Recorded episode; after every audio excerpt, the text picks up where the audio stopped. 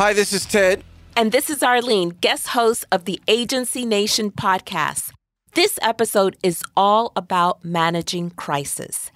Learn how this company, one of the first in the U.S. to navigate through the COVID virus, went through it just about seamlessly. Today, we are interviewing Matt Bruno. Today's guest is Matt Bruno. Matt is the Chief Operating Officer and founder of Resource Pro. After spending a year teaching English in China, he returned to his entrepreneurial spirits to start Resource Pro in Qingdao, China.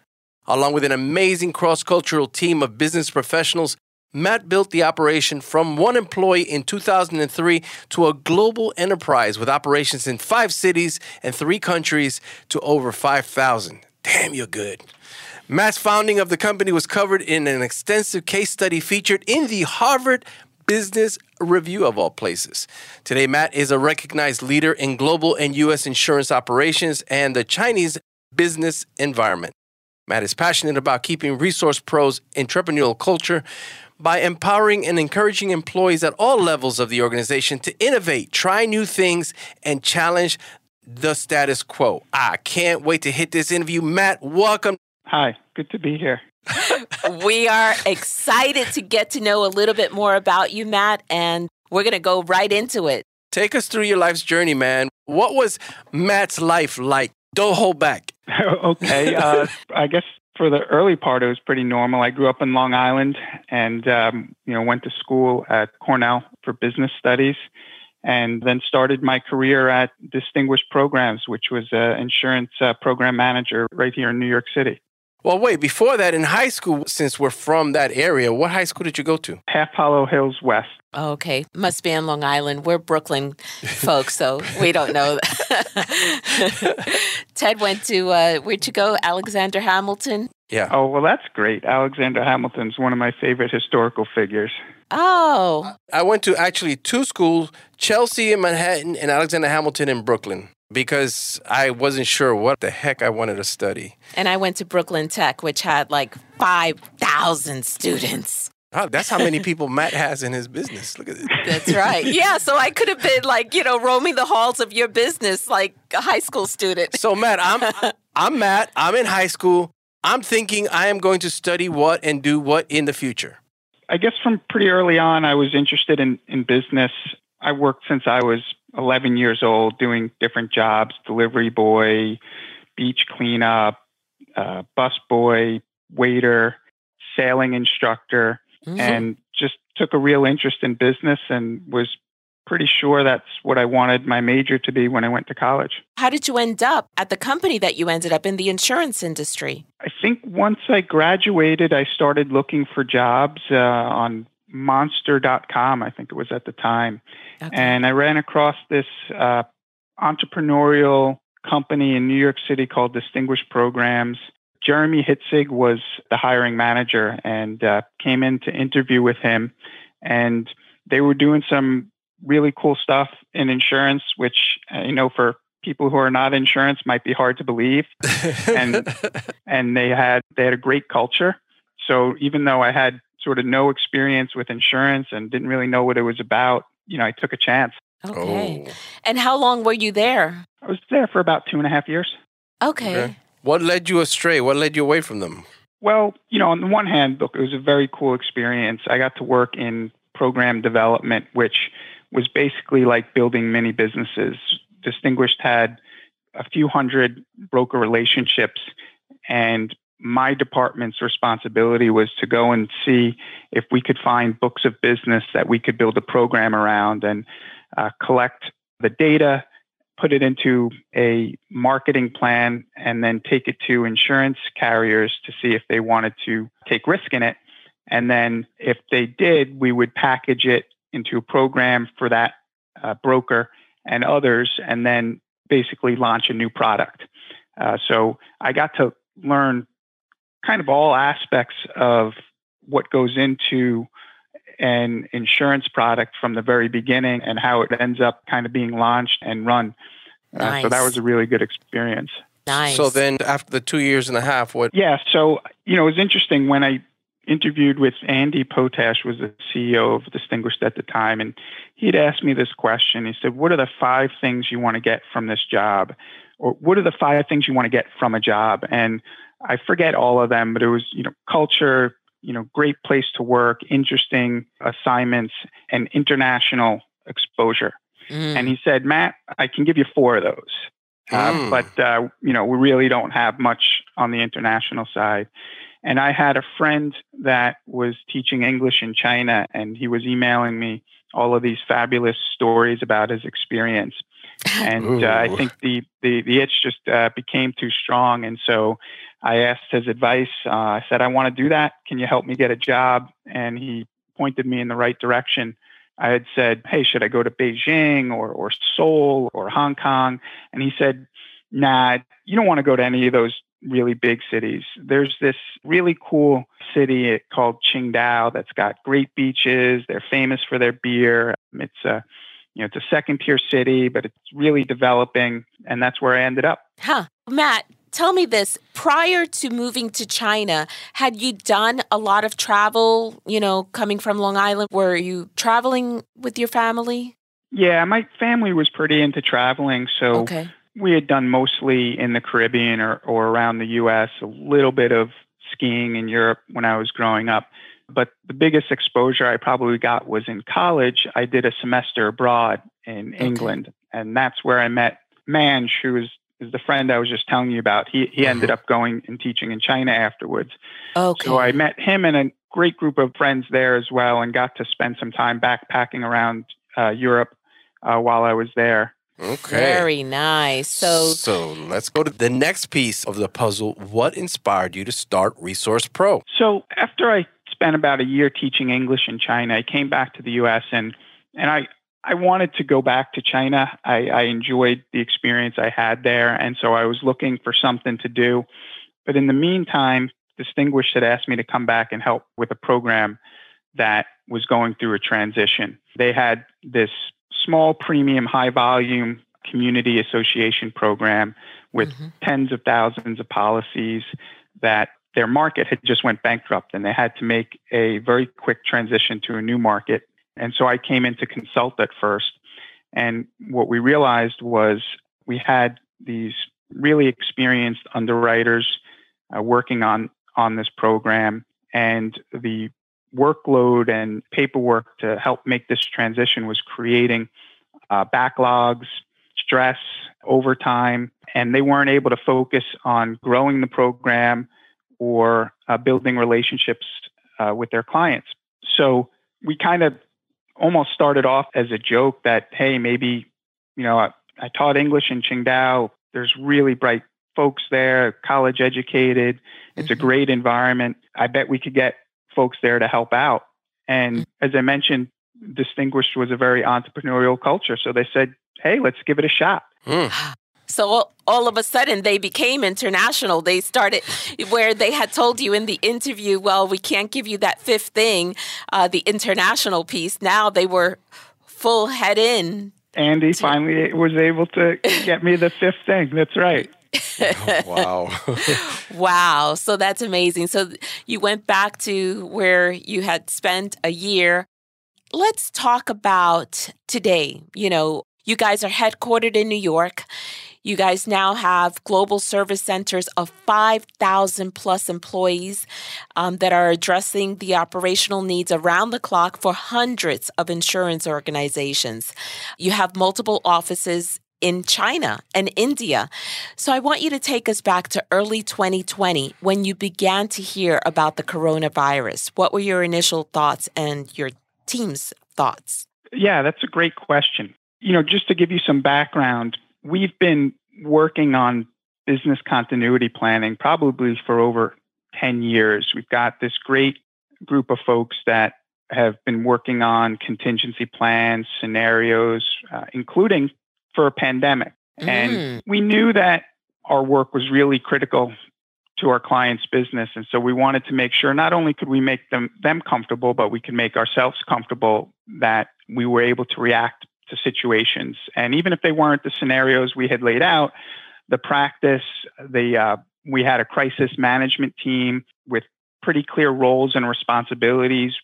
Uh, every once in a while, we would actually run sort of practice scenarios so so people would get used to what we would have to do if something happened.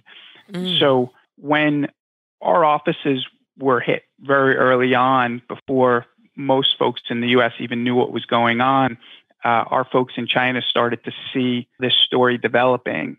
And right. our team there is great. They activated our business continuity plan uh, very early on. They initiated a crisis management team.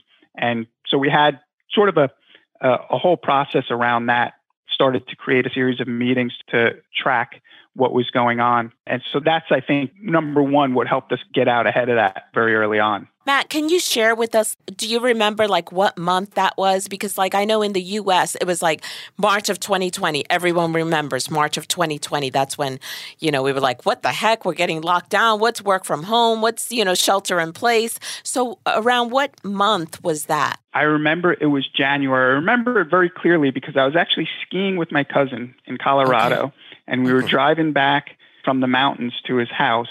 And I was on my first BCP business continuity phone call where the China team was telling us about this new virus that was taking place in Wuhan at the time. And they said, look, we don't know what's going to happen. It's still early days, but we think we should start to prepare. Hmm. Wow. In January. So they we had were, a head start. They sure did. And I mean, obviously not for their China group, but for their US operation and the, your other groups. You know, it's when we were still so naive at the time. Right. You so know? your business continuity plan, you activated it in China. So how difficult was it to then activate it in the US? Were you your teams then prepared, figuring, hey, this is going to come to the United States. We got to do something. Yeah. By the time it came to the US, we had I thought been through the hardest thing. And what we were really focused on from the beginning is first and foremost safety and health of our employees. That was our highest priority from the very beginning. And then second was, you know, how do we continue to run our business? How do we minimize disruption to our clients? How do we communicate with them, let them know what's going on? Mm-hmm. And then a distant third was of no concern. And we made this very clear to employees very early on. Cost, expenses, those are not an issue right now. If you need to get mm. something done to help an employee get back to town, to get equipment out to them, to order PPE equipment, uh, masks, whatever needed to be done. That was automatic. It was look health and safety, and then you know, client disruptions. So we were able to do that. Again, outstanding team in China, logistics, 5,000 folks, all in different cities at that point because it was over Chinese New Year. So we were mm-hmm. figuring out where they were, trying to get them back, trying to get them computers. And at the same time, wow. we were trying to be really, really clear with our clients. So we were communicating to them all along the way. Our business development department went from a focus on, you know, typically they're focused on sales and opportunities. And mm-hmm. for about a month, they shifted completely to really crisis management and making sure that our clients knew what was going on, what we were doing, and what they could expect.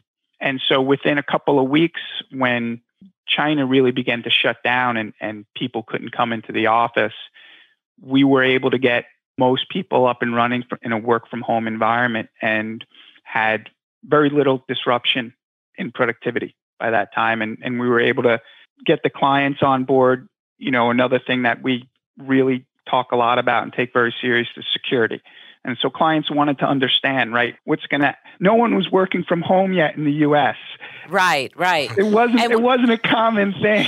yeah, yeah. And the other thing is that at that point, you know, the US is like, it's a China problem. It's not affecting us, right? Yep. So, yeah. Well, the next question is Was getting PPEs a challenge? Because in the very beginning, I know it was a challenge here in the US. So, Tell me about that. Since you guys were the front runners on this, you actually were getting hit the most. You yeah. Know, you had to deal with some issues that we learned about later. It was a challenge first for our, our, our China staff. And so in the beginning, when it was still, you know, not a big issue in India and the US, and they were struggling to get PPE and masks, we actually sourced from the US and India and sent to our staff in China so that they they had enough to make sure that they could give it to employees and that everyone was safe. As the pandemic uh, progressed, and China, after a month or two, they you know they sort of leveled out and got control of it and got the supplies in place. Uh, but as you guys remember in, in, in the US and in India as well, there was a real shortage. And we turned to them and we said, uh, you know, can you help? And they had gotten so good at sourcing PPE for our staff in China mm-hmm. that they had all of these channels available and they started to ship uh, masks to our employees, to some of our clients who had requested it. Wow. And it was it was such an amazing operation. And at that time, if you guys remember, we had the hospitals were running short, nursing homes were running short. And so we went to our board and we said, look, we think we can help. We want to buy masks and other PPE and, and donate it to hospitals in the communities where we, we have employees. And they were super supportive of it. We reached out to the team and they started this like amazing sourcing operation. And we ended up donating to, uh, you know, 20 or 30 hospitals and nursing homes, just tens of thousands of, of masks and, wow. and getting them shipped, you know, within weeks. And that was just one of the coolest and yeah most rewarding things of being able to do something. I think we were all wanting to do something at that time, and to know mm-hmm. that we were able to have an impact was um, was really special. Absolutely. Let's wow. go to the next that's hurdle, amazing. which I know we had in our office and a lot of people had. I imagine that not everyone had computers. And you're talking about 5,000 employees. Yeah, how difficult was it to be able to secure so many computers? Yeah, it's a great question. We had some preparation because we did start early, and so we we had started to reach out to contractors and and distributors to uh, get extra computers. But for a while, we were cobbling things together. We found out that you could hook up iPads and TVs to uh, to computers and extend your monitors. And so yeah. we had employees who would, you know, basically on like the top of a washing machine, right? They'd put up their uh, their TV and their computer, and they'd hook them together, and they'd do a YouTube video, and we'd share it on the company blog. So other employees could cobble a system together. We had employees wow. that were going over to their aunt's house and borrowing their computer and bringing it home. So, you know, and then as time went on, we were able to get fresh equipment out and give them a, a, little bit more stable environment. Human beings are resourceful, right? Yeah. That's the beauty of it, you know, that we figure it out. When you organize you know? properly. Yeah. Yes.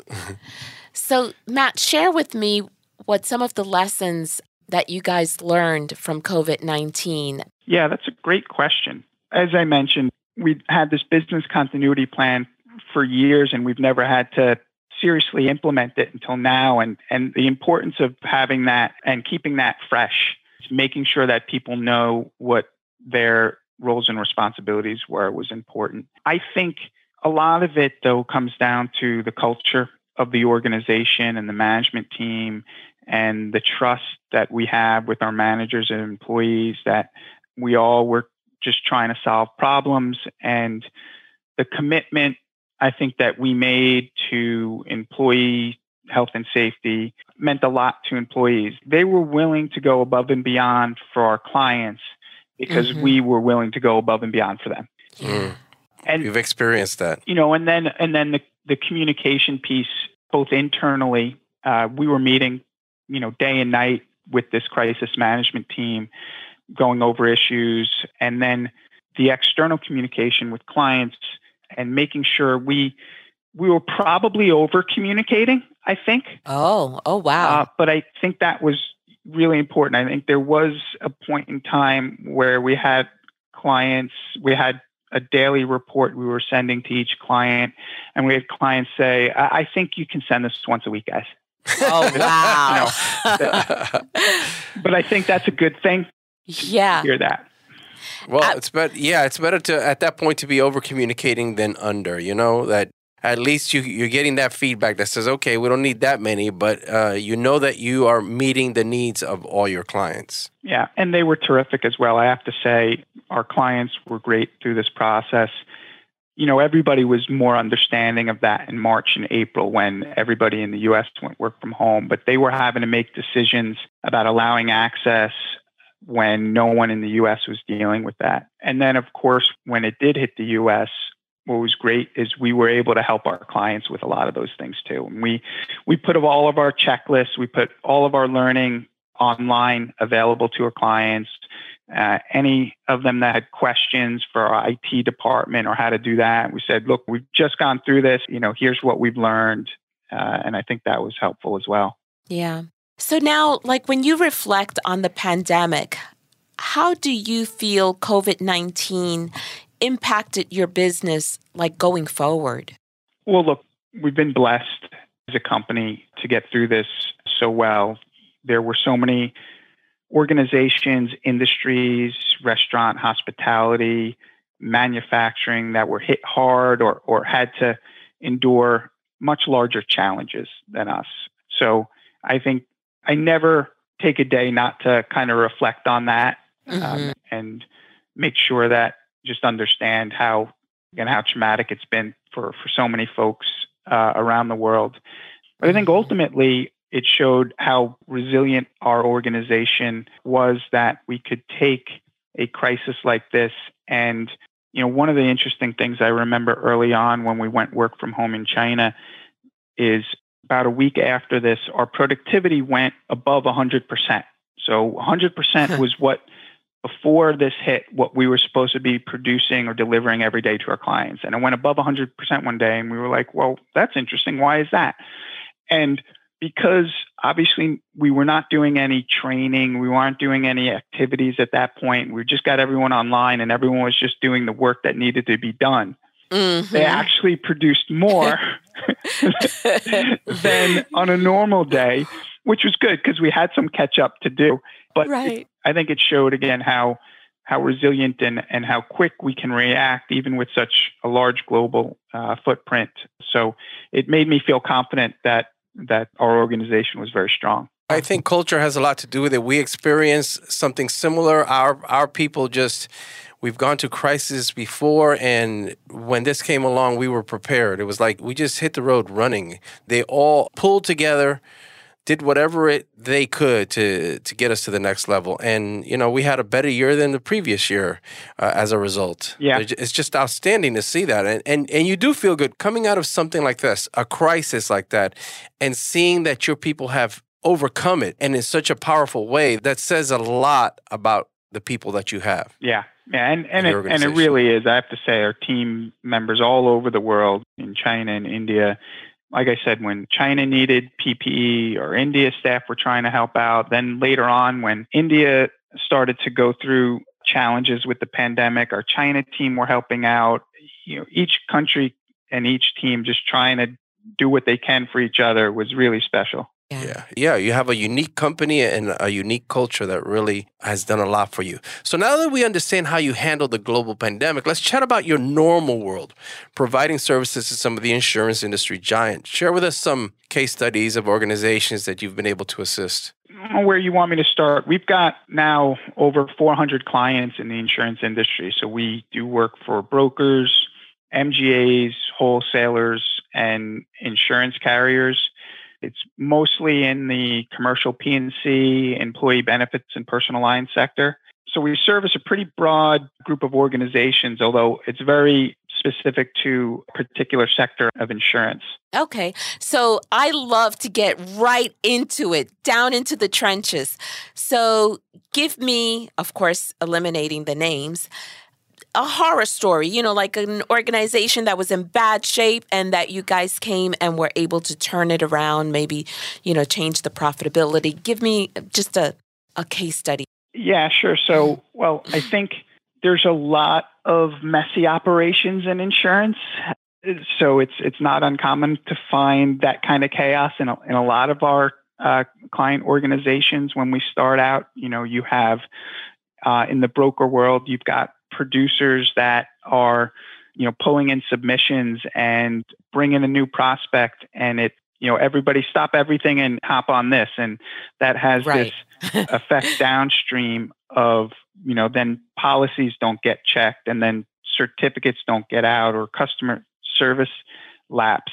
So I think that's a pretty common example. For several clients I can think of, we typically start in the area that causes the most pain. So where they do have backlogs with their, their service staff are stretched, they're not getting to checking policies. And when policies don't get checked, then later on, when you find errors, you have to create endorsements. Mm-hmm. So that creates more work. And then when you renew that policy, you've got to gather all those changes up and reflect it in the new policy. So that creates more work. So it's this cascade effect when these things start to fall behind and then the customer experience also gets impacted. So oftentimes we'll come in and we'll solve a policy checking backlog. And once that has has freed up, then the clients would say, well, oh, that's great. You guys did a wonderful job with that. We're back on track. They can take a breath and then they'll start looking at other areas and saying, well, if you guys could do that, can you, okay, can you also help us with, with certs or how about with renewals or can you help mm-hmm. us with new business submissions? And we'll usually start to build up from there pretty incrementally, gaining trust along the way, uh, proving out that we can do the work.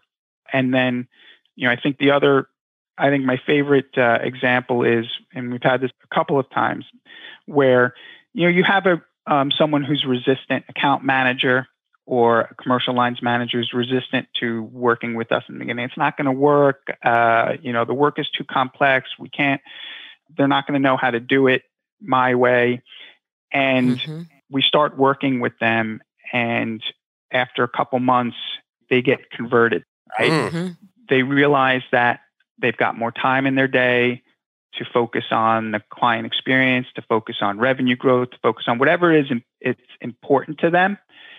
Mm-hmm. And when you get somebody like that that was a resistor and then becomes converted, there's your best champion. Yeah, right? they're raving they're fans. Raving fans. So that's one example I can think of. What are so you said one of the barriers is when you're, you know, having those initial conversations with clients that are exploring your solutions, one of the barriers is that your folks are not going to know how to do the work and obviously you turn that around and prove them wrong. What are some of the other barriers that you face? I think a change in itself in the insurance industry, you've got a lot of legacy systems and processes and Absolutely. doing things a certain way for a long period of time. A lot of very experienced people, very knowledgeable people, but they've also they feel passionate about their clients and mm-hmm. about the level of service they need to give them and how they want to give it to mm-hmm. them, but they have their unique way of doing it. So mm-hmm. trying getting organizations to think of operations in a standardized way and to start to look at one, how to standardize the work in the organization as a whole, and then finding the pieces that we do well, and then showing showing their folks how that can start to change their job for the better, where they have more time and they can focus on those projects that they, they want to be working on, and they're not just reacting. Yeah.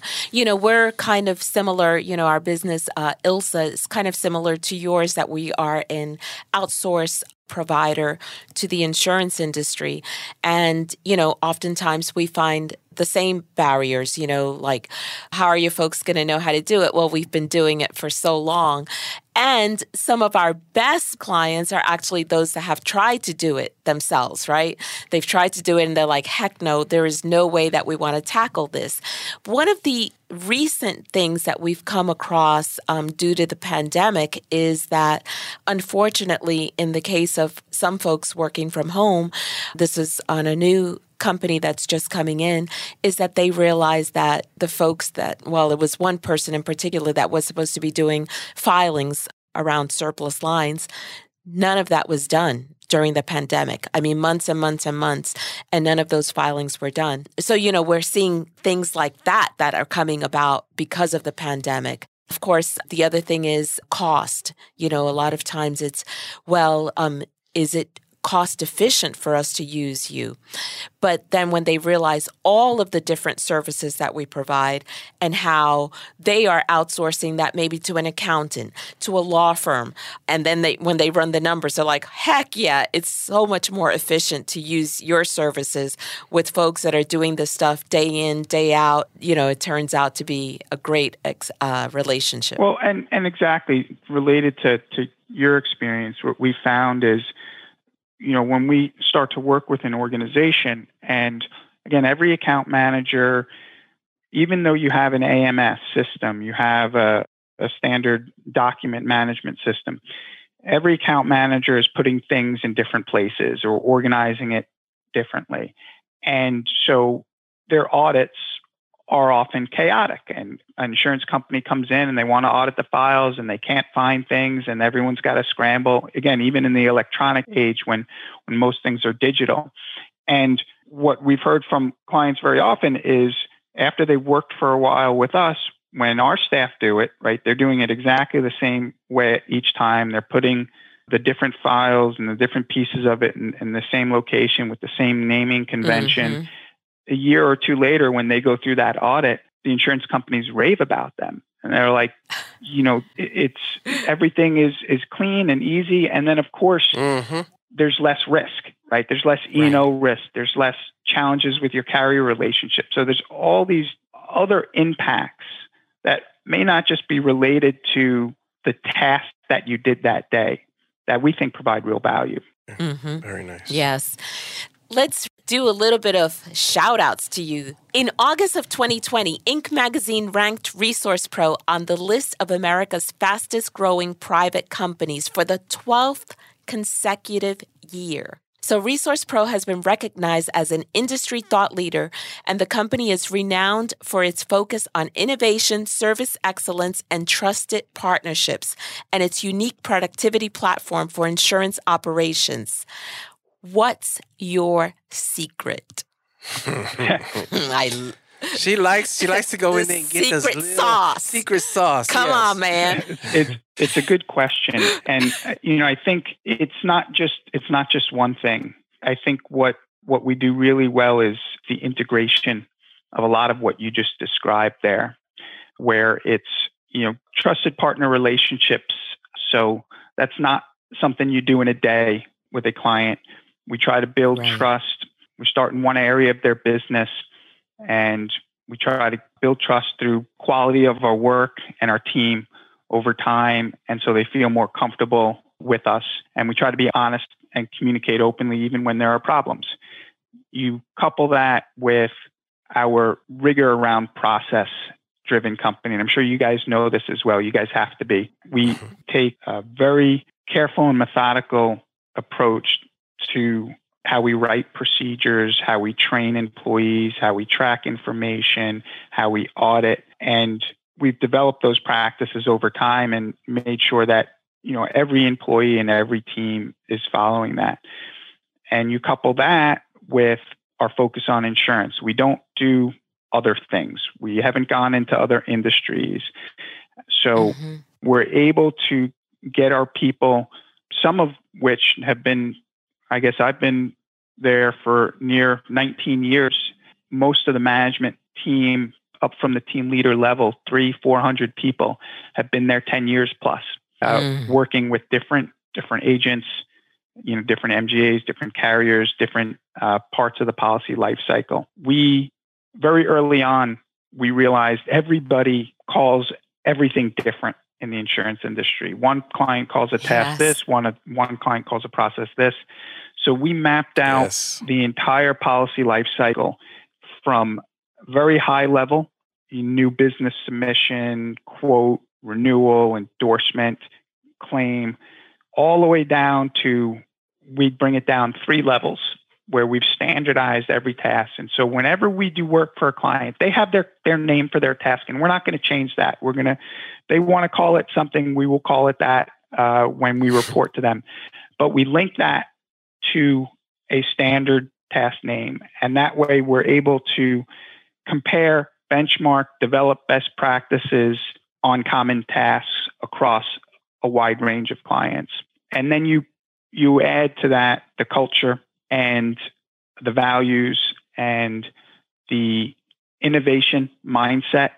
We try to build a culture of innovation. We build innovation programs for our employees to give them rewards for uh, trying something new, for having an impact. So I think it's putting all of those things together. I think that that makes us uh, unique. It's definitely working. Congratulations. I want to go back to a little bit of a transition that you had to have going from Long Island to China. Oh. How long did it take you, or how fluent have you become in Mandarin? That's a great question. I I probably speak like a three and a half year old. And I know that and by the way, a three and a half year old can say a lot of things. I know, I know they can. And I know that because I raised my kids in China. Zoe and Olive, who are now uh, nine and 11, were both born in China. They moved here when they were five and seven. And so I remember when Zoe uh, was three and a half, her Chinese surpassed mine ah. and was she correct? Are you sure Daddy? that you have a really, really bright child? You know, some three-year-olds are prodigies. it could be. It could be. I've never caught up.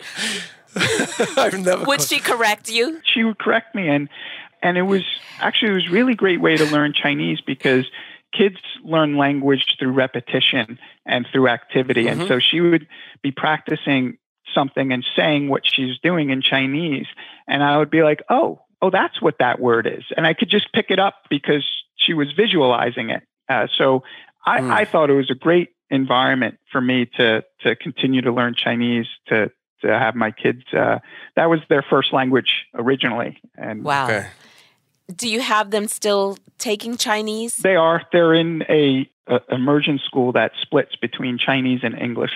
Oh, wow. That's wow. wonderful. Now, for you, how frightening was it? I mean, you again, you left here, you go to China. What were you thinking? What were you know? What were the scary thoughts going through your head at that time? Because you're going to a completely different culture. I know you had a friend there already, but what were you thinking at that point? How are you feeling? It's a good question. And I had such a great time when I did my semester abroad in Europe and went to France and Italy and the Netherlands. And I always enjoyed the different cultures and language and trying to understand and try different food and, and see what people were doing. Oof.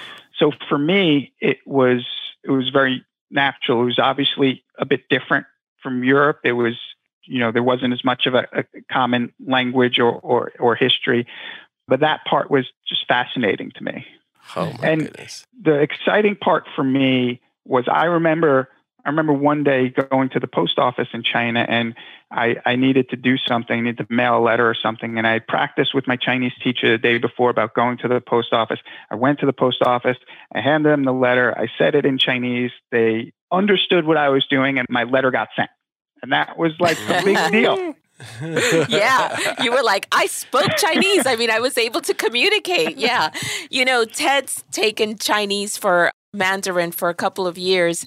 And uh, when we went to China in uh, 2019, he was able to communicate with the taxi drivers and whatnot. And it was just amazing. I'm excited about going back. Maybe I've learned enough that I can uh, do more. We really felt comfortable and relaxed over there. And really enjoyed it. And you know, a lot of the things that you said, it made it sound like you're in our family.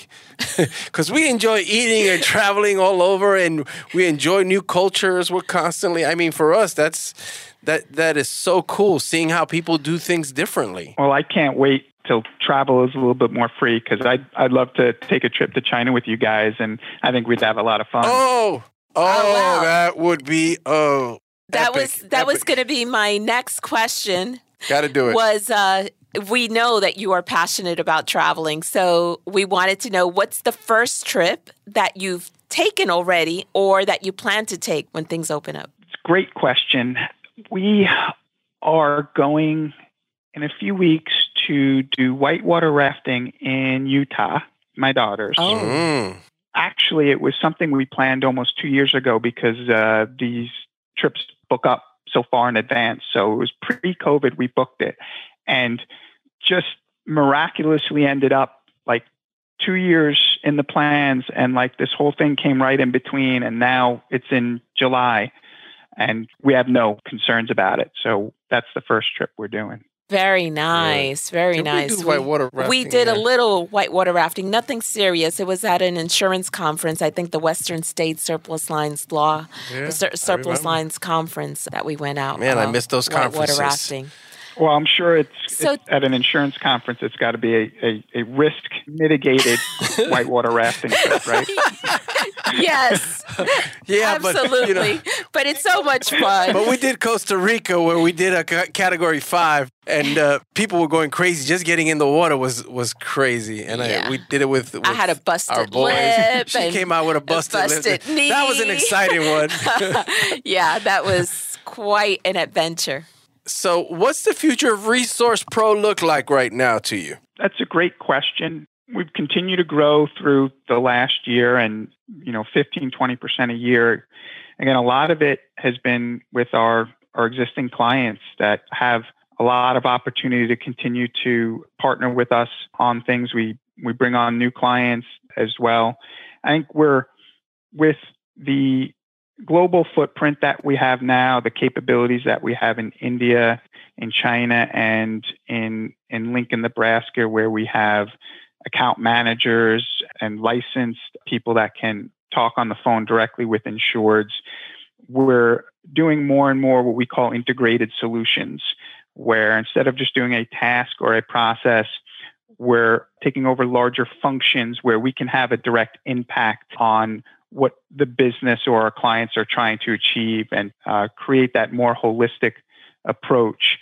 And then we're doing a lot more with automation and RPA to integrate that into our service offering so that not only do you get great people uh, with great processes that are efficient and optimized, but then you add to that the ability to automate some of that work and increase the productivity even more. It's excellent. Nice. So, Matt, how do people get in touch with you? I don't know how to answer that question. I they can get in touch with you on LinkedIn. they, uh, people people can get in touch with me on LinkedIn. They can email me. they can go to resourcepro.com. yeah, Okay. excellent. And we will have that information in our show notes for everyone. So Okay, great. That was the hardest question, Arlene. That's hilarious. That was good. I like that. Where in India do you have your offices, by the way? I forgot to ask about Our that. offices in India are in Bangalore. Okay. Because I have Indian friends. That they might get upset at me if I don't ask about that. Because that's the next thing. I got to study Hindi. Yeah, yeah. Oh, and, and India's been fascinating as well. We've been there for four or five years. We opened the office, and we've always been very differentiated. We think, we believe, we've always been very differentiated from other players in the field, and and most of the people that we come across that are providing BPO services for the insurance industry are from India. Uh, that's a mature BPO industry environment, and when we opened our office there, initially we thought, oh, this is a great place for talent. We can hire people who already have experience BPO and insurance. And what we found Mhm. was that our environment and the way we work with our clients, I mean, we're really we're really insurance people who started a BPO company. And right. in right. India, not always, but generally speaking, there's you know BPO companies that decided to service a particular industry, and we had uh, not very good luck with many of those folks, and and so we really had to change our hiring, our training plan to unlearn many things before people could learn how Resource Pro does business, and it was challenging at first, and we had some turnover and some steps back. But we've gotten to the point now where that culture is really starting to take shape, and they're now really operating like a Resource Pro organization there. And the team is great, Mm. and the results have been fantastic. The quality uh, of the folks and their work. So we're really excited about Bangalore as well. Wow, that's really good to hear. Well, Matt, it's been a pleasure having you on this edition. Fantastic information. I would call Resource Pro a purple cow. That's what we call those people that stand out more than anybody else. And that's one of the best ways to do business. Have people come to you because you are that different from everybody else. Well, thank you so much. This has been great. I really enjoyed talking to you guys and sharing with you some of my experiences.